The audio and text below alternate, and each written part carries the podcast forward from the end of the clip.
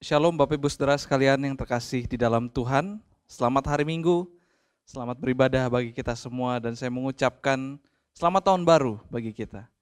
Biarlah dalam menyongsong tahun 2021 ini, kita menjalaninya dengan terus hidup bersandar kepada Tuhan, dan kita berserah penuh atas pimpinan Tuhan. Mari kita sama-sama merenungkan firman Tuhan pada hari ini. Kita akan sama-sama berdoa terlebih dahulu. Mari kita berdoa. Bapa kami yang ada di dalam surga, kami mengucap syukur ya Tuhan, karena pada hari ini kami boleh bersama-sama untuk beribadah kepada Tuhan.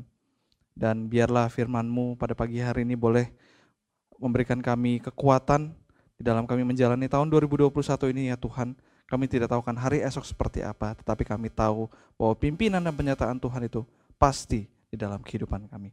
Juga Engkau berkati hamba yang akan menyampaikan firman, kiranya Roh Kudus-Mu boleh menerangi hamba, sehingga firman-Mu boleh disampaikan dengan jelas dan baik ya Tuhan. Terima kasih. Dalam nama Tuhan Yesus Kristus kami sudah berdoa. Amin. Bapak Ibu Saudara sekalian, mari kita membuka satu bagian Alkitab di dalam Roma pasalnya yang ke-14 ayat 7 sampai 8.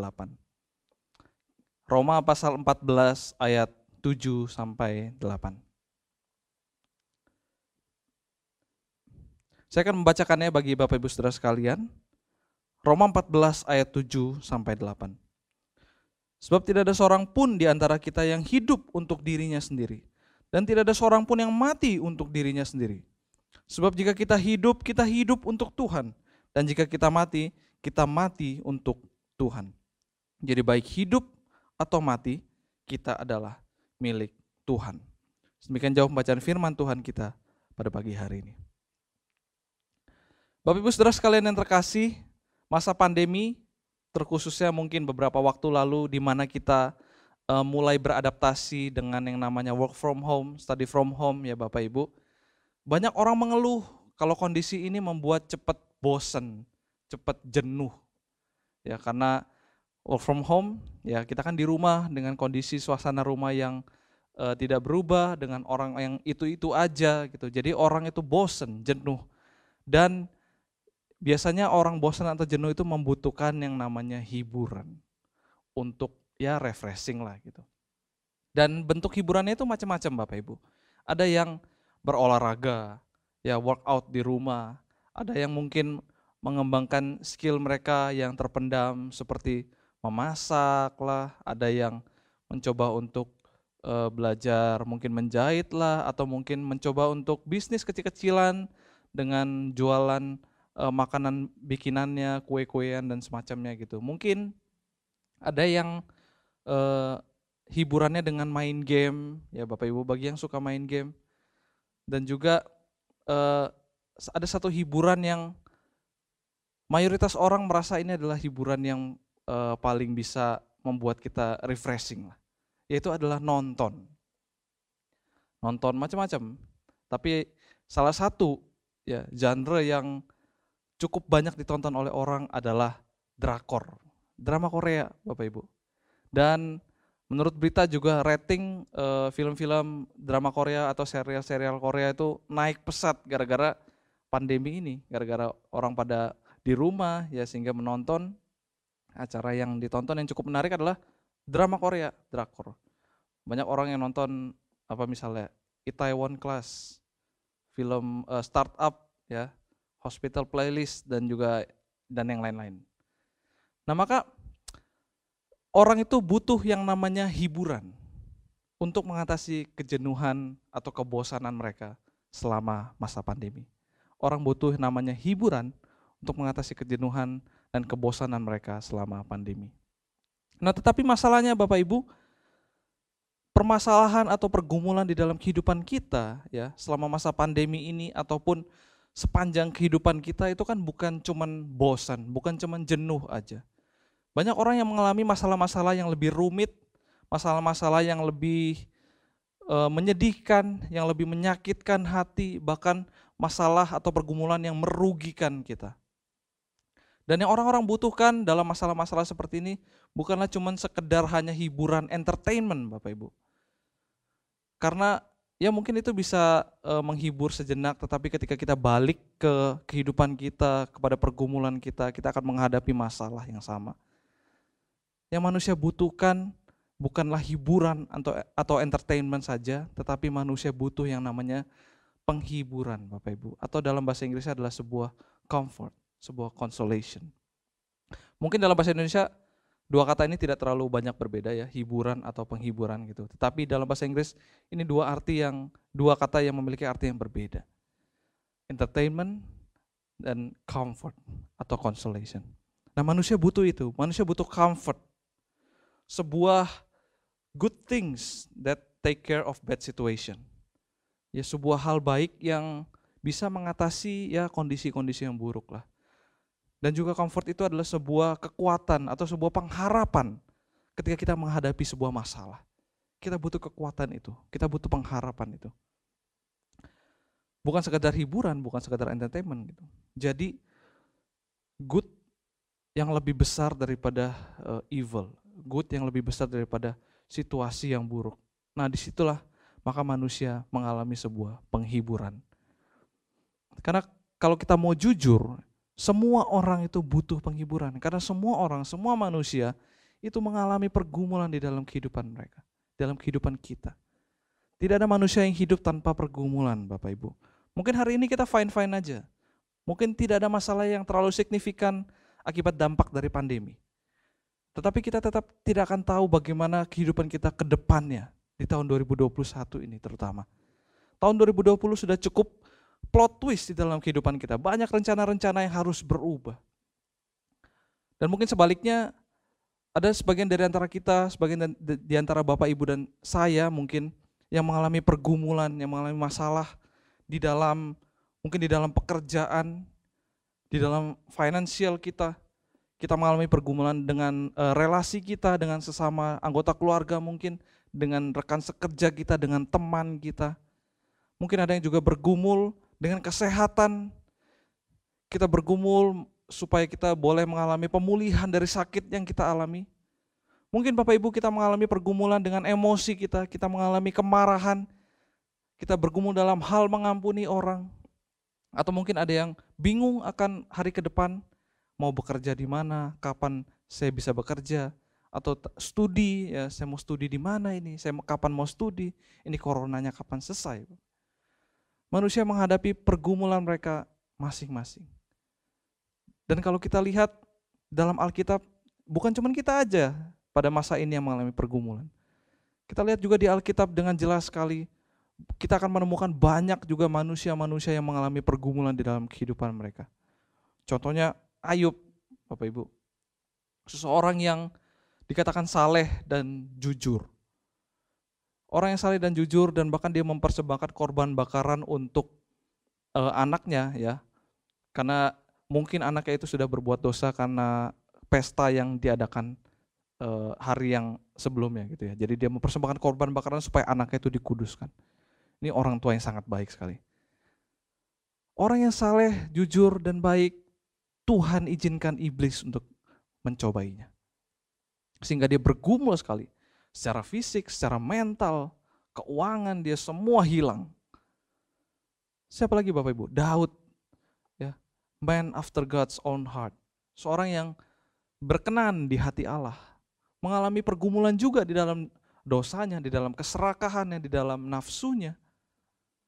Dalam dia juga bergumul karena kejatuhannya, posisinya sebagai raja. Banyak Bapak Ibu, Yusuf dan sebagainya. Dan kalau kita mau jujur, kehidupan manusia itu adalah kehidupan yang miserable sebutnya. Kehidupan yang apa ya? Yang kasihan karena banyak pergumulan yang dialami. Maka disitulah manusia membutuhkan yang namanya penghiburan. Sama seperti seorang anak kecil, Bapak Ibu ya. Seorang anak kecil yang lagi tidur, ya, lagi tidur malam, tetapi di tengah-tengah tidurnya tiba-tiba dia terbangun. Dan dia berteriak kencang, ya mungkin karena bermimpi buruk pada waktu itu, mungkin mimpinya ya mungkin dikejar-kejar zombie kali atau apalah gitu. Dia berteriak terbangun dari mimpinya dan seketika itu juga papa mamanya datang menghampiri dia, langsung datang, Kenapa? Oh, oke, ternyata bermimpi buruk. Ya udah, oke lah. Ya sayang ya, kamu kembali tidur aja, nggak apa-apa. Papa mama akan tidur di samping kamu nih, di sebelah kamu gitu. Nggak apa-apa, tidur aja. Oke lah. Sang anak ini ketika tahu bahwa papa mamanya tidur di sebelah dia, akan menemani dia, maka dia merasakan comfort itu. Dia merasakan penghiburan itu, dia merasakan kenyamanan, kekuatan yang dia rasakan. Mungkin gak dia bermimpi buruk lagi setelah itu? Masih mungkin Bapak Ibu. Yang namanya mimpi kan alam bawah sadar ya. Mungkin dia bermimpi buruk lagi dan mungkin dia terbangun lagi karena mimpi buruknya itu. Tetapi ketika dia terbangun dan dia melihat bahwa ada papa mamanya di sebelahnya, dia tidak akan setakut sebelumnya. Nah, seperti itulah yang dibutuhkan oleh manusia. Sebuah penghiburan, sebuah kekuatan untuk menghadapi masalah. Mungkin masalahnya tidak hilang Bapak Ibu, sama seperti mimpinya kan gak mungkin dihilangkan. Tetapi diberi kekuatan, diberi kenyamanan, penghiburan, ditemani tidurnya. Itulah yang manusia butuhkan. Itulah yang kita butuhkan.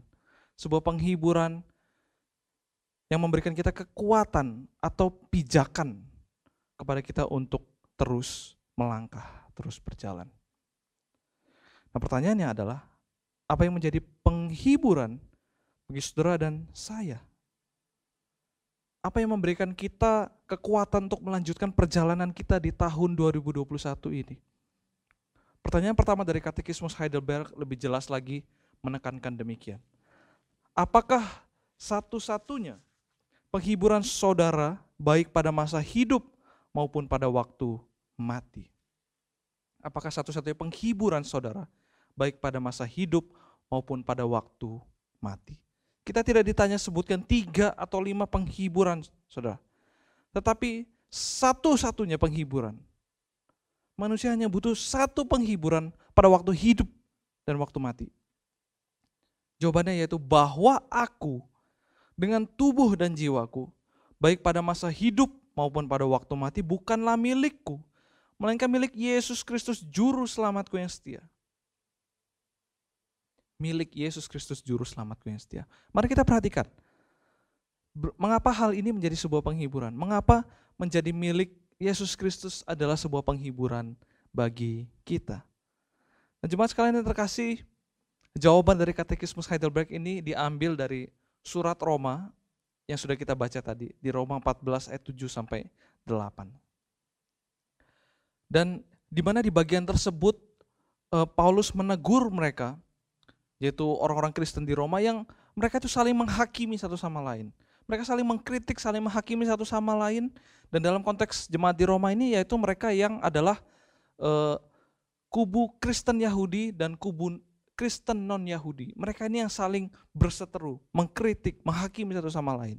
Atau yang Paulus katakan, mereka yang lemah imannya dan yang kuat imannya.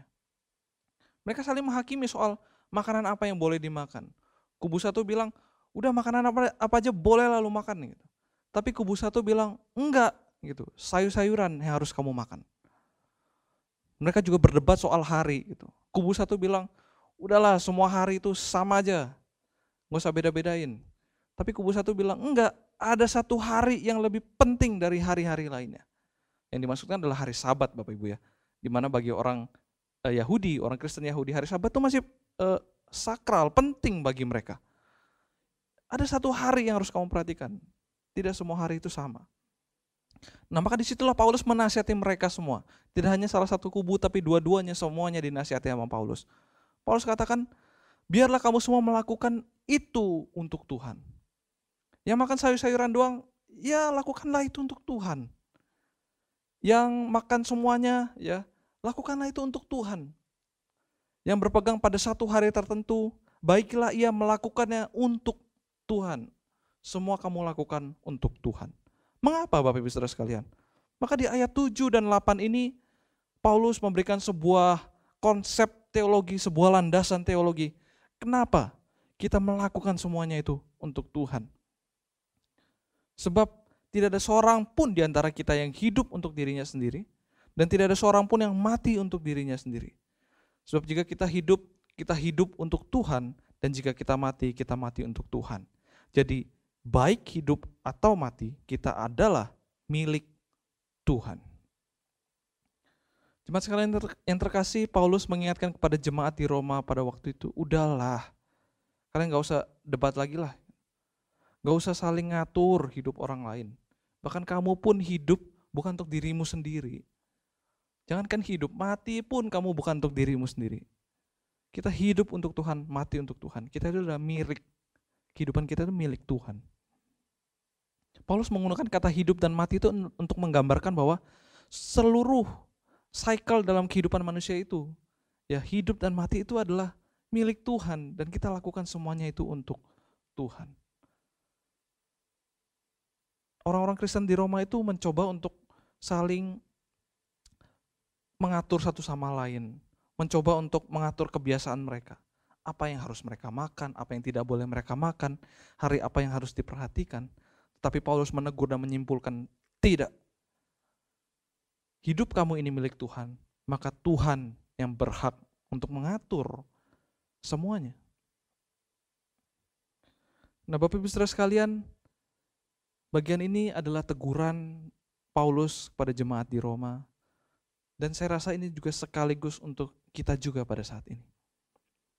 Bapak Ibu, masihkah kita sering berusaha untuk melakukan apa yang kita ingini? Berusaha untuk melakukan apa yang kita sukai?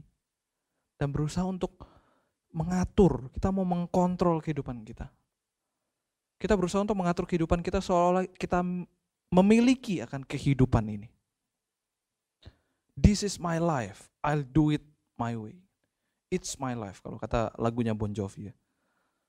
Masa sih dimiliki oleh Tuhan itu adalah sebuah penghiburan?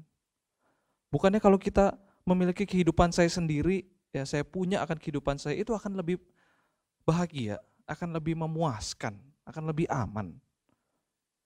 Contohnya misalnya ketika kita menyetir mobil Bapak Ibu, akan lebih aman, akan kita lebih merasa nyaman kalau mobil yang kita setir itu adalah mobil milik kita sendiri, kita beli sendiri dengan uang kita sendiri. Bukan mobil teman, bukan mobil gereja, bukan mobil kantor.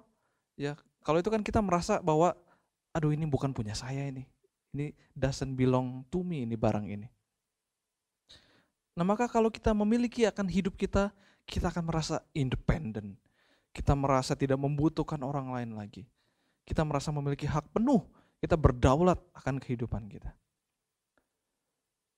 Bapak Ibu Saudara sekalian, mari kita mendengarkan satu lagu ya, yang mungkin menggambarkan akan situasi ini. Manusia yang mencoba untuk menghidupi kehidupannya dengan caranya sendiri. Sebuah lagu dari Frank Sinatra. My way. Kita coba dengarkan Bapak Ibu.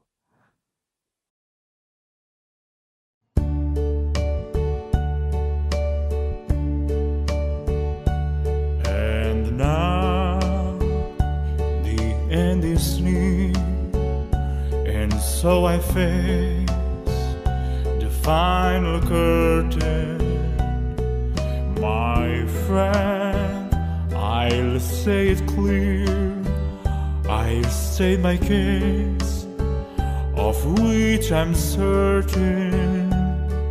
I live a life that's full. I travel each and every highway, and more, much more than this. I did it my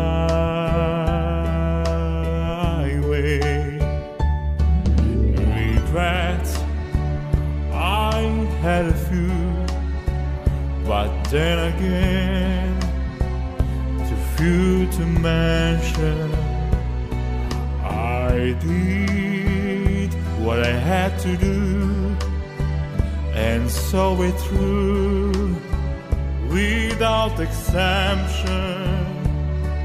I planned each charted course, each careful step along the byway, and more, much more than this, I did it my way. Bapak Ibu Saudara sekalian, bagus ya. melodi dan musiknya bagus, dan ditambah dengan orkestranya. So, mungkin yang Bapak Ibu yang tahun 50-an, 60, 70 yang mungkin seangkatan mama saya, kayaknya familiar dengan lagu ini ya. Ini lagu yang bagus secara melodinya. Tapi kalau kita perhatikan sama-sama teksnya Bapak Ibu, ini seperti menggambarkan seseorang yang sudah usia lanjut. Ya kan, dikatakan, and now the end is near. Akhir perjalanan itu sudah dekat. Seperti ini orang yang sudah usia lanjut, yang sudah menjelang di akhir hidupnya, dia berdiri dengan gagah, dengan tegap, karena telah melewati kehidupan ini dengan tegar. Dan terlebih dari semuanya itu, and more than that, I did it my way.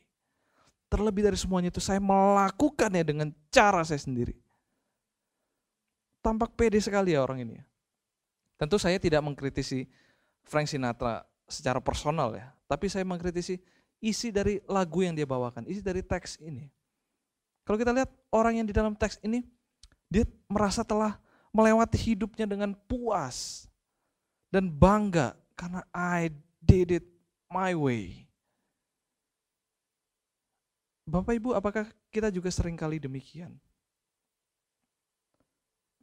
Jangan-jangan Bapak Ibu, kita sering merasa bahwa ini hidup saya, ini pergumulannya pergumulan saya lah.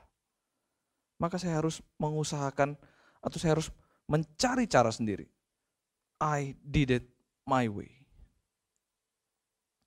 Tapi benarkah, pertanyaannya, benarkah kita dapat memiliki kehidupan ini? Apakah ini kehidupan kita? Dan apakah kita bisa melakukannya dengan cara kita? Kalau menurut firman Tuhan, Roma yang sudah kita baca, dan juga Katekismus Heidelberg yang sudah kita baca, nggak bisa. Kehidupan kita ini bukan milik kita. Kehidupan kita ini adalah milik Tuhan. Maka kita melakukannya semua itu untuk Tuhan. Bahkan bukan cuma hidup, Paulus menambahkan, bahkan mati pun kamu untuk Tuhan. Berarti keseluruhan hidup kita ini adalah milik Tuhan. Kalau 1 Korintus 3 ayat 23, Paulus mengatakan, kamu adalah milik Kristus. Kita adalah milik Kristus, Bapak Ibu. Maka ketika diri kita ini menjadi milik Kristus, maka inilah penghiburan yang sejati bagi kita. Satu-satunya penghiburan, penghiburan yang terbesar dalam kehidupan kita adalah bahwa kita ini milik Kristus. Karena di dalam dan melalui Yesus Kristus, pergumulan terbesar kita yang terjadi bukan di tahun 2020 yang lalu, yang mana banyak orang katakan adalah tahun yang sulit, bukan pergumulan yang terjadi pada saat ini ataupun nanti, tapi ini adalah pergumulan terbesar yang menjadi dasar dalam kehidupan kita. Itu pergumulan akan dosa dan maut yang harus kita tanggung seharusnya. Tapi Bapak Ibu, dosa itu sudah dibayar lunas oleh Kristus, sehingga kita beroleh akan keselamatan.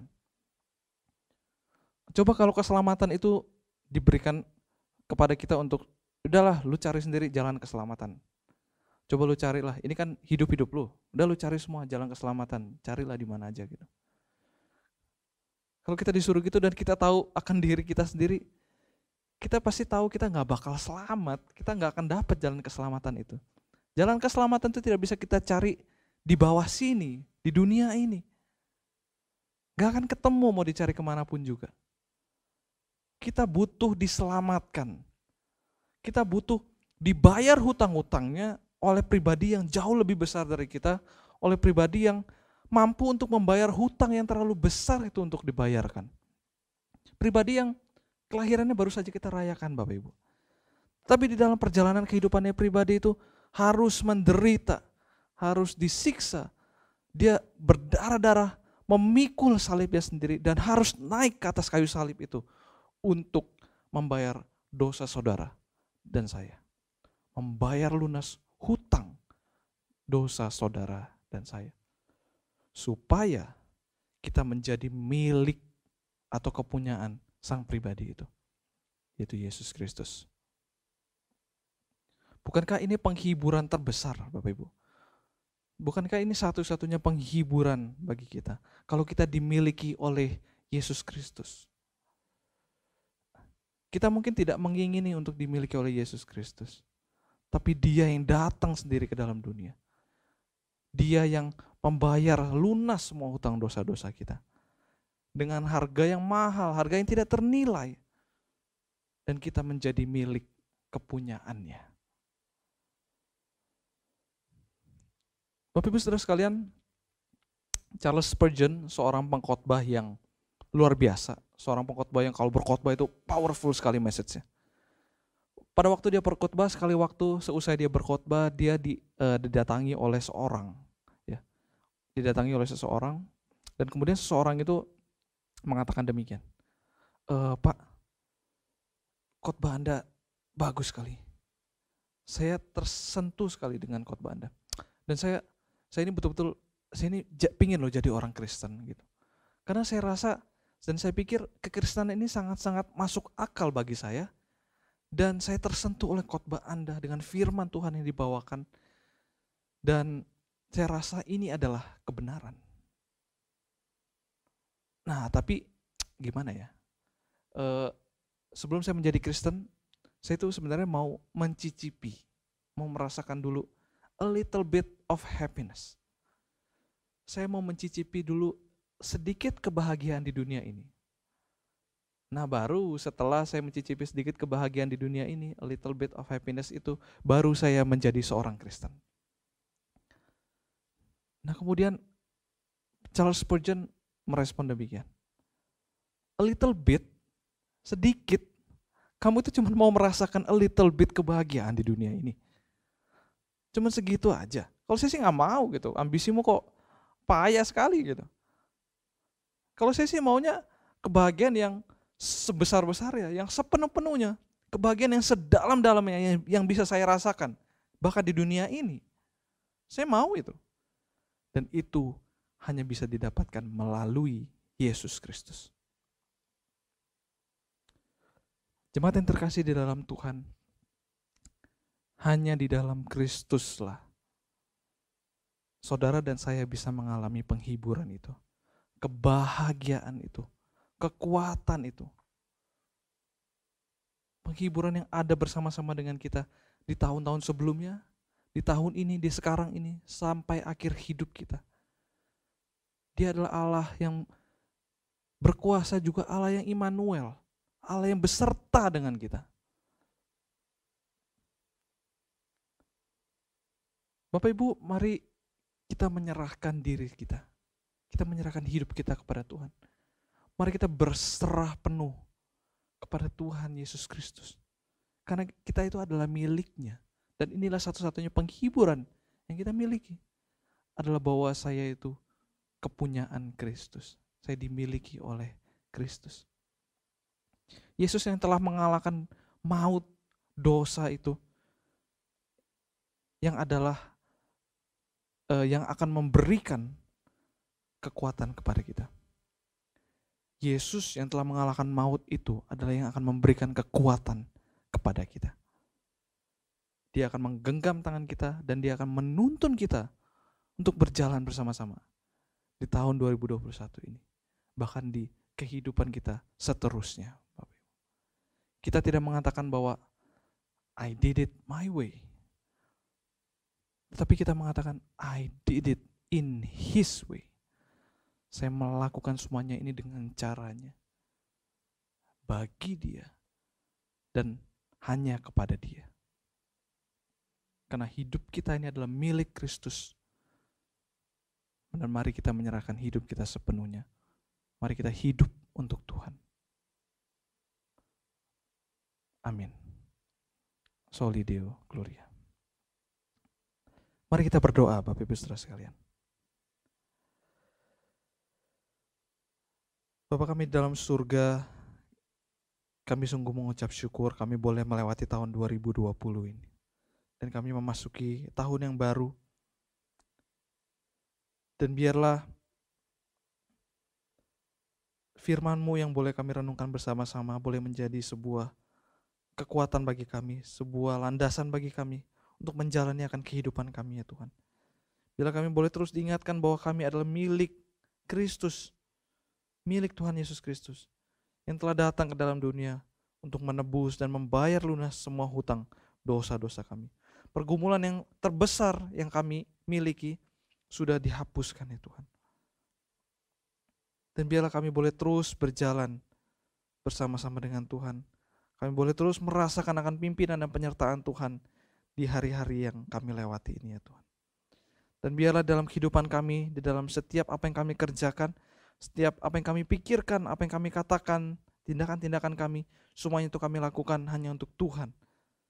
Karena hidup ini adalah milik Tuhan dan kami melakukannya hanya untuk Tuhan Yesus Kristus. Terima kasih di dalam nama Tuhan Yesus yang telah menebus dosa kami. Allah kami yang hidup, kami sudah berdoa. Amin.